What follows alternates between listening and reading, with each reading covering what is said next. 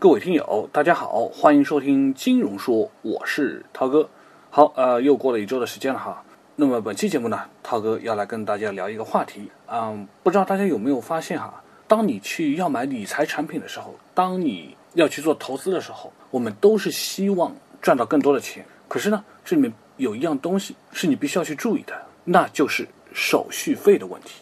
你最终所赚的钱一定都是要扣除手续费，才能真正落到你手里的。而手续费有高有低，这也直接关系到你最终的收益会怎么样。那么今天啊，涛哥就来跟大家说一说关于理财里面的手续费的问题。一旦你买了所谓的理财产品，这个时候当你要卖掉的时候，当你要赎回的时候，那这个时候你就得考虑一下，看看你赚的钱要抵扣掉多少的手续费。那我们先说 P2P 这种东西哈。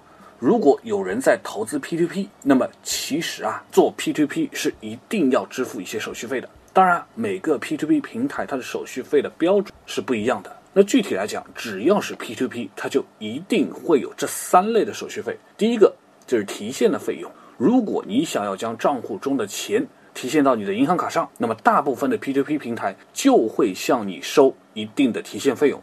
那有的呢是按金额收取的，比如说。它会按照金额的百分之零点零一来算，那有的呢又是按照单笔的费用来收取的，比如说每笔收取五块或者十块。当然，我们说啊，还有一部分的费用叫做利息管理费，也就是在你挣到的利息里面抽取一部分。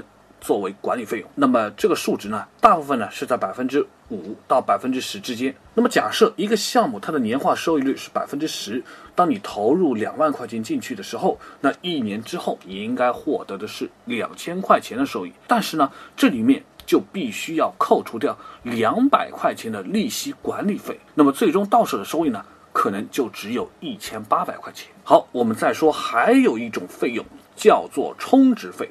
那么，为了防止金融风险呢，很多 P2P 理财平台就需要与银行或者第三方支付机构就要建立一个资金管理的合作。所以呢，当投资 P2P 项目的时候呢，就需要把资金放到其对接的平台账户上面去。那么这当中就产生了一个所谓的充值费。当然了，这个费用对于有的平台来说是免费的，有的是收费的。这在具体操作的时候就需要看清楚。不过呢，不同的平台它的规则也是不一样的，必须收取的费用也不尽然相同。不管是你买还是你的朋友买，都建议大家在投资这个比较危险的 P2P 之前，也是要了解清楚这个相关的收费标准的。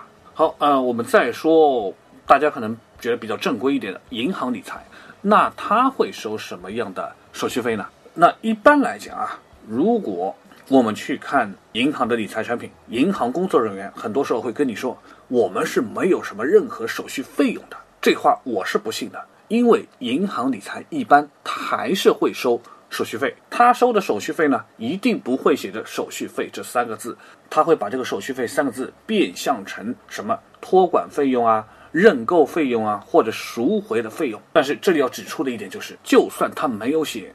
有托管费用、认购费用、赎回费用，但是呢，银行会把这些所有的手续费、这些名目呢，算到你的预期理财收益里，只是你自己不知道而已。你可以理解为他已经把这部分的钱算进去，已经扣除掉了。好，我们再说基金的问题哈，那基金也一定是有手续费的。好，呃，如果有人去买这个基金的话呢，它的手续费其实也分为三类，一类啊就是认购跟申购的这个费用，那认购呢就是。你在基金发行期内所购买时就必须要缴的这个手续费，那一般呢会要你缴百分之一到二左右。那么认购费啊，就是作为投资者，如果你在基金发行期内购买基金的话，就需要缴纳手续费。那么一般的费用呢，在百分之一到百分之二。那么进一步说啊，这个认购费用它其实对于不同的种类还有点不一样。比如说股票型基金。那它一般是需要缴百分之一点五，而债券型基金呢，可能费用就相对较低，一般就变成了不到百分之一。当然，所对应的预期收益也会不一样。认购完了，还有申购的费用。那申购的费用就是在基金募款结束之后再购买基金的费用，也就是购买老的基金的费用。那这种呢，还会分前端和后端。那在申购的时候呢，直接缴费，那就是前端；而当你想赎回的时候，再缴这笔钱呢，就是后端。当然，这里没有，当然这里没有特别说前端好还是后端好。只是如果你想特别长期持有的话呢，当然你还是选择后端会比较的划算。这些通通做完了，你总得有赎回的时候吧？那就有赎回的费用，就要缴这笔钱。那赎回的费用啊，就会随着持有基金的时间而减少。一般如果是三年以上的话呢，就是免收赎回的费用的。那当然还会有一个叫做转换费，如果投资者。在购买基金之后，想换成同一家公司的另外一种基金，那么就牵扯到了这种转换费。那么这个钱，我们说比你赎回这只基金之后再重新购买另一种基金要合适。那一般来说呢，银行的手续费一定是最高的，其次是基金公司，而第三方平台的手续费是最低的。这在大家具体想要去买的时候要心知肚明。好，呃。说完了关于手续费的问题，涛哥还得再稍微提一提另外一件事情。呃，不知道大家有没有看到最近一则新闻是说啊，中国的这个国家外汇管理局就说要加强对境内银行卡在境外消费进行监控，那么防止银行卡成为违法交易行为的渠道。那具体要怎么做呢？外汇管理局就说啊，自今年九月一号开始啊，境内的银行机构必须向外汇管理局。报备境内的银行卡在境外发生提现和单笔等值交易一千块人民币以上的交易费用信息。那这里面呢，为什么涛哥要说这件事情呢？就是一有人一听这消息，以为哎呀，国家就会卡住你，不让你用一千块以上的境外消费了。其实这是不对的，因为外汇管理局也说了，他这么做就是为了防止银行卡成为各类违法违规行为的交易渠道。但是呢？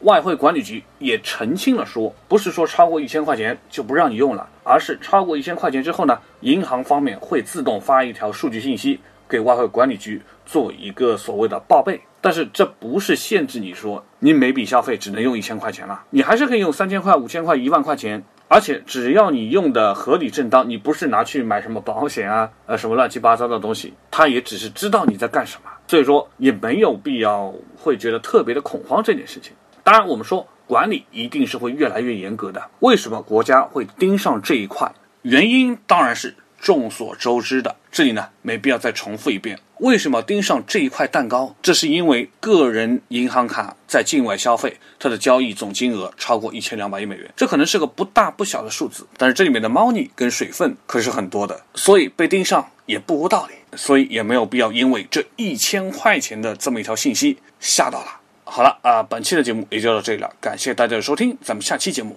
再会。